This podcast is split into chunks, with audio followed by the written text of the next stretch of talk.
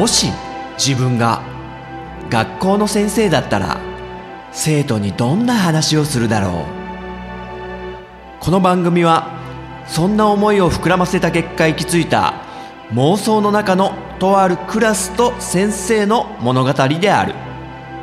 さあ今日も先生の授業が始まる。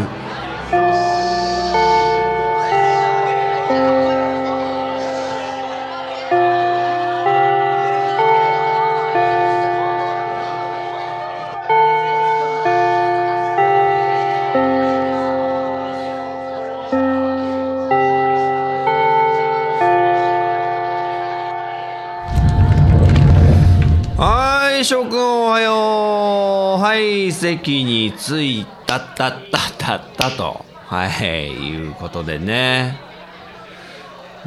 元気だね寒いのに。ちょっと寒波到来ですよ。相当寒いよね。日向はすごいな。相変わらず半袖まくって肩まで。ん？あキラ監督に。ああなるほど。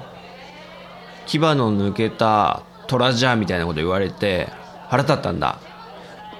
あまんまとそうやってね乗せられてやる気にさせられちゃったって感じだ。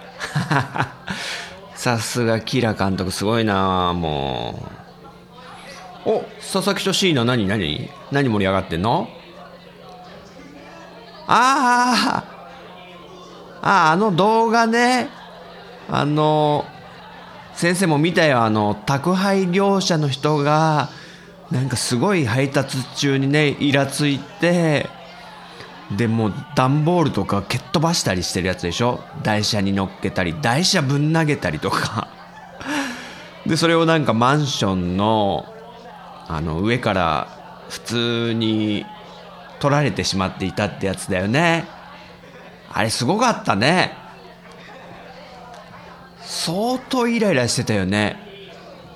あの最近アマゾンのね進出で簡単に宅配業者に頼めちゃうもんだからやっぱ頼むじゃん。みんなもそうでしょ？ポチッと。それによってね相当大変みたいで。ね。で先生も実はあのまあ若し頃に20代の前半ぐらいに某ね宅急便でねバイトしてたことあんのよ。某宅急便っていうのはあの魔女っ子のキキちゃんとなんかちょっとタイアップしてそうなとこ？ほぼ行ってるやんけっていうね。まあそこの宅急便であの短期っていう短い期間で1ヶ月間だけあのバイトしたことがあってだからちょっと気持ちわかんのよね。そういうこうイラついてしまう気持ちとか。あじゃああ聞きたいその話。じゃちょっとその話しようか。あのまあ、20代前半の時にちょうどお歳暮の時期ね。12月まあ、寒くなり始める12月お歳暮シーズンってあのやっぱり荷物が増えるんですよ。ってことでこうヘルプ要員としてバイトを雇うと。ってことでね先生もちょっといいバイトないかなって探しててちょうど目についてやり始めたと。で当時は当然もう20年ぐらい前の話ですから今とはかなりね違うとは思うんだけどまあ当時はアマゾンとか楽天とかネット通販なんて全然まだない頃なんでまあそんな多くはなかったとは思うんですけども、まあ、そうは言ってもお歳暮という風習がね、まあ、今ちょっとずつ少なくなり始めてるって話も聞くけどまあ、いわゆるケンタッキーでいうクリスマスイブみたいなもんですよ。あのめちゃくちゃ売れると。1年のうちその日の稼ぎがほとんどだみたいなね言われ方してるケンタッキーのクリスマスイブのような感じであの12月の年末商戦じゃないけど宅急便宅配業者もすごい荷物が増えると。ということで先生たちが、えー、バイトとしてねもう即席の宅配便ですよ本当に。でやり始めたと。で初日だけあのー、何ですか社員さんの運転するトラックねの助手席みたいなところに座ってでそこでこう仕事を見てなんか大体のノウハウを教えてもらってもう次の日からは一人でやるんですよ。こんなある即席。でバイトの形態ってのが2種類あってあの自分の自宅というか自家用車を持ち込んでそれで配達する方法とあとその宅急便の車を借りてねまあ軽自動車ぐらいのものですよ。ちょっと大きめなのとかはバイトはさすがに無理で。まあ自分家の車かあの車を借りてやるかっていう2種類あってであの完全歩合制なんですよこの仕事。あの件届けて完了するとあの自家用車組は1件120円入るんですよ。でいわゆる借りてる車リース車の人たちは80円なんですよ。まあ、自家用車の方がいいじゃないかって思うかもしれないけど120円と80円ってね結構40円の差があるんで。でも自家用車組はガソリン代は自分負担なんですよ。その分の40円なんですね。でも先生はあの実家の車をねこう借りてやり始めたんですけどで1日84件配るとちょうど1万円超えるんですよ。だからそれを目標にして先生やってたんだけどまあ初日とかはもう全然あのそこまで知ってる地域でもなかったんで、まあ、全然迷うし段取り悪いしこうあさっき行ったとこにもう一軒あったわとかそういうなんか不甲斐ない初日で終わってで家に帰ってこう借りてきた地図を眺めながらあの攻略法を考えるんですよこの。あこの道順で行こうみたいな。もう完全に自分の中でルートを決めてみたいな。で最初に、えー、なんとか何丁目の人たちの分をまず伝票をそれごとに束ねるとこれ効率いいぞとか。だんだんこうバイト仲間とかのこう知識とかもねノウハウを教えてもらったりしてもうゲームみたいな感覚になってくるんですね。攻略法が。でもう20年前とはいえあの時間帯宅配希望みたいなやつあるじゃないですか。午前中に宅配してくださいとか。12時から14時の間にしてくださいとかこう時間指定がね当時からあって。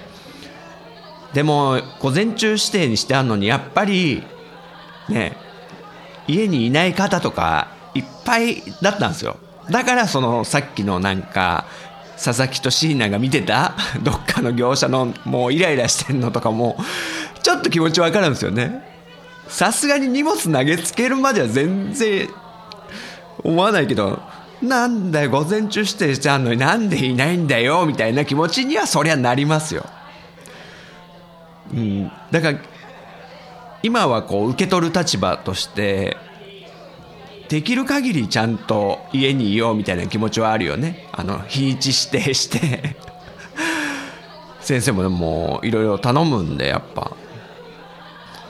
でお客さんの中にはあのすごい気を使ってくれる方も優しいね人もいてこう玄関にメモが貼ってあったりして宅配便の方々へみたいな。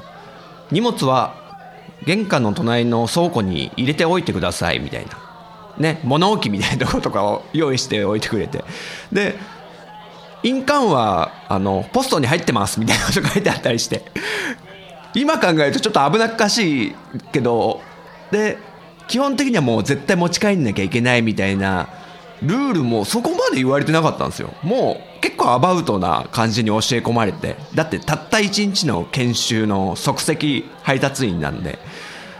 でそういう感じのお客さんもいたりとか。あと、まあ、さっき言った通り1件配達すると120円なんですよ。ってことで大きさが全く関係ない。もうバカでかい箱の超重たい荷物も120円。かと思えばなんかこう宅急便で配達するメール便っていう要は封筒に入ったねこう書類とかが入ったようなもう軽いやつ。あれも120円なのね。これこの差ないだろうっていうような。で基本的にもうエリアは決められてて、えー、仁太君は、えー、なんとか1丁目から4丁目プラス、えー、なんとか団地を担当ねみたいな感じで決まってるんではっきり言って1日に84件以上も何も自分のとこに荷物がいっぱい来るかどうかにも関わってくるんだけど先生もねちょっとねもう少し稼ぎたいみたいな感じでこうもうちょい範囲もらえませんかとか言ったりとかあっちとしてはなんか社員さんとしてはそれえすごい嬉しいよそんな大丈夫？仁太君みたいな「いやもう全然大丈夫ですよ」つって。もうだんだんできるようになってくるんで攻略法がね分かってくるじゃないですか。で社員さんとかと仲良くなってくるとちょっとね目ざとくなってくるんですね先生もね。こうあれなんかあの工事現場の荷物っていつもなんかメール便がどっさり来るなってね。わかります？つまり美味しい場所だなと。だからそこが入ってる地域をちょっともらったりとか。ね。あとなんかダイソンっていう掃除機メーカーのなんか請負みたいのをやってるような場所があってあのダイソンのってなんか修理とかなのかな？なんか絶えず掃除機をこうお客さんから送り返してくるような場所があってなのでまとめてね来るわけですよ。同じとこに。なんとか工場ってとこになんか掃除機の入った段ボール同じような大きさのですよ。それが10箱とか来たりするんで。そこ僕行きましょうか？みたいな。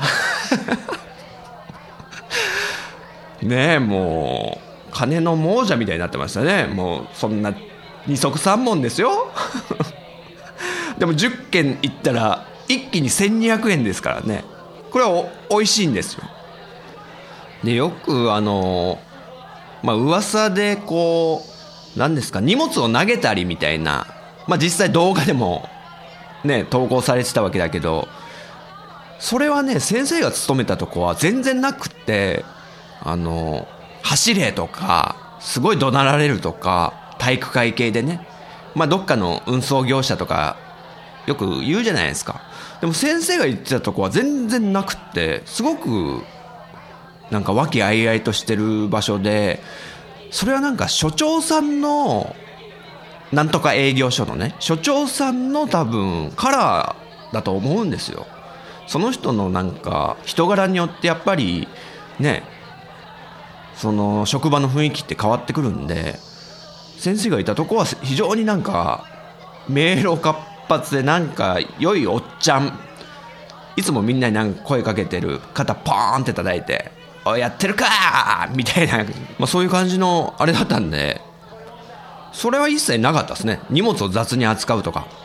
ただもう営業所内に荷物があまりにもね多いものでさすがに積みきれないっていう荷物がすごく営業所内に残っててでその中になんかちょっとね言っていいのかな？あれこれ冷蔵庫に入れておかなきゃいけないものだけど大丈夫かなみたいな。ちょっと外に置いてあるけど大丈夫かなみたいな。まあ12月だしねみたいなのもあったりとかね。そういうことも目撃はしましたけど。まあギリセーフなのかな。あとちょっと気持ちがほっこりしたエピソードがあってなんか人の優しさに触れたみたいなね。あのねあるね肉屋さんに配達した時ですよなんか荷物を。そしたら店主さんが「お兄ちゃんコロッケ食べておくれよ」みたいな。うわ嬉しいとか思って。もう行ってもあの配達って一人でやってたんで基本的にはね。まあ結構孤独なわけですよ。だからやっぱりそういう心遣いは嬉しかったね。だからあの宅配便の業者さんが来た時こうね「ご苦労様です」って。それだけで本当嬉しいからちょっとやってあげてこれ。まあ何の仕事にも言えることだけど。うん。でだんだんこうね慣れてくるとねもう一つのはだんだんこうサボりたくなってくるね。よくないよねこういうのは。でもだんだん分かってくるわけですよ。力の抜き方みたいのも。あのあこの家は午前中は絶対いないからもうね夕方にしようとかね。であらかた配り尽くしてもあほとんどもう不在だったからよしじゃあ一旦休憩しようっつって 結構長い時間。ね昼寝しちゃったりとかね。まあこれはこれはもう先生だけですからね。みん今はもうなんか監視とかが厳しそうで会社のね。GPS とかで追尾されてたりとか。ね。えあでその時ちょっと仲良くなったバイト仲間がいたんだけどまあ同じ社員さんの下に3人いたんですよ。4人で1チームで。でその彼がバンドをやっててで先生も当時音楽をねバンドやってたってことでまあそういう共通の話題があったんでまあすごい仲良くなったんですけどその彼がねあのあ先生がバイトしてたのは神奈川県ね。でその彼は長野県からこうバンドメンバーで上京してきたらしいんですよ。あそれすごいなって思って。でそのバンドメンバーが4人。であの1軒の家を借りたんですって。いわゆるシェアハウスですね。でバンドメンバー4人で過ごしてたんだけど「あ今そのバンドはやってんの?」っつったら「いやもう解散した」っつって「えどうしたの？どうしたの?」っつって聞いたらやっぱりあの一緒に生活するといろいろ嫌な面が見えてくると。もうちょっとしたことであの冷蔵庫にあったコーラ飲んだの誰だよとかあと歯ブラシそれ折れんだろうとかもうそういうちっちゃなことからだんだんだんだん仲が悪くなっていったとか言って。で一番のなんかネックだったのがそれぞれのこう彼女をこう連れ込むみたいな状態になった時になんかこうもうちょっと一緒に住んでらんないよねみたいなことになったらしくってっていうねちょっと貴重な話も聞けたりして、えー、バンドメンバーとは一緒に住むなっていうね。まあ一緒に住んでる仲いいバンドさんもいるでしょうけど。その長野の彼もどうしてんのかな。ちょっともう名前すら忘れてしまったっていう。連絡先も分かんないですね。はい。ああとねピザの配達もやったことあるよ先生。あのバイクでね。まああの大手の有名なとこでは全然ないんだけど。なんか個人経営みたいな。それこそ今あの完全に GPS で追尾できちゃうよね。ドミノピザとかだったかな。ピザーラだったかな。こうアプリで今バイクはこの辺を走ってますみたいのが地図で表示されちゃったりするらしいのよ。お客さんにもうそれが伝わっちゃうっていう。これ怖いよね。すごい嫌なシステムだなと思ってこう。働く側にとっては。あ佐々木の店も宅配やってるから。あなんかそんなようなこと言ってた？あマグロナルドだもんね。うん。あちょっと思い出した。ピザの配達やってた時にあの高校生だったんだね当時先生。高校生の時に宅配ピザのバイトやっててそしたらあの注文が来たんだけどそれがその先生が通ってた地域ではすごく有名な風俗店だったんですよ。まあ高校生ながらこううわなんだあのちょっとピンクないかがわしい店はなんて思いながらドキドキドキドキしてたお店からまさかピザの注文が入ると。でちょうど先生が配達する番になってえ何？あのお店に何？入れちゃうの？とかねちょっと思って。で行った。ちょっと女子がまたちょっと引いた目で見てるけど。なんだ丸尾はすごい興味津々な感じでちょっと眼鏡が光ってるけど。あずばりあずばり。でドキドキしながらその風俗店にピザをね配達したんだけど。まあ特に当たり前ですけどいいことはないですよ。でもそのなんか店の中に入った時にこう湯気の 湯気がなんか漂ってお風呂みたいなねなんか湯気が漂ってて匂いがこうプーンとなんかね大人の匂いがするわけですよ。いやすごいドキドキしたな当時は。最後ピザの配達の話になっちゃったな。オッケーオッケー。あーっと20分ぐらい話しちゃったなまた。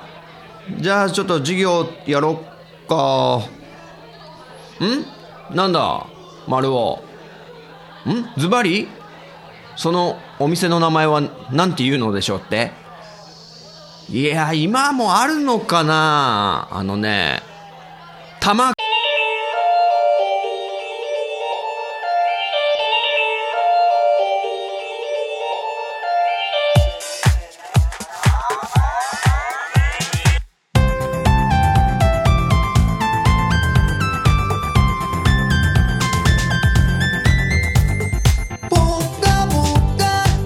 だったでしょうか？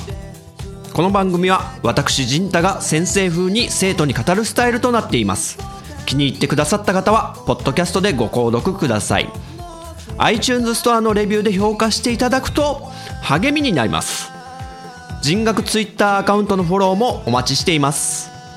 人学では番組をお聞きになっている生徒さんのメッセージをお待ちしております。Twitter ハッシュタグカタカナで人に漢字の学ぶで人学と書いて投稿してください。私が先生視点で受け答えさせてもらうことをご了承ください。現時点ではメールアドレスお便りフォームブログコメント欄は開放してません。長文の熱いメッセージの場合は Twitter の人学アカウントか人太アカウントに直接 DM をお送りください。それではまた次回の授業でお会いしましょう。さよなら。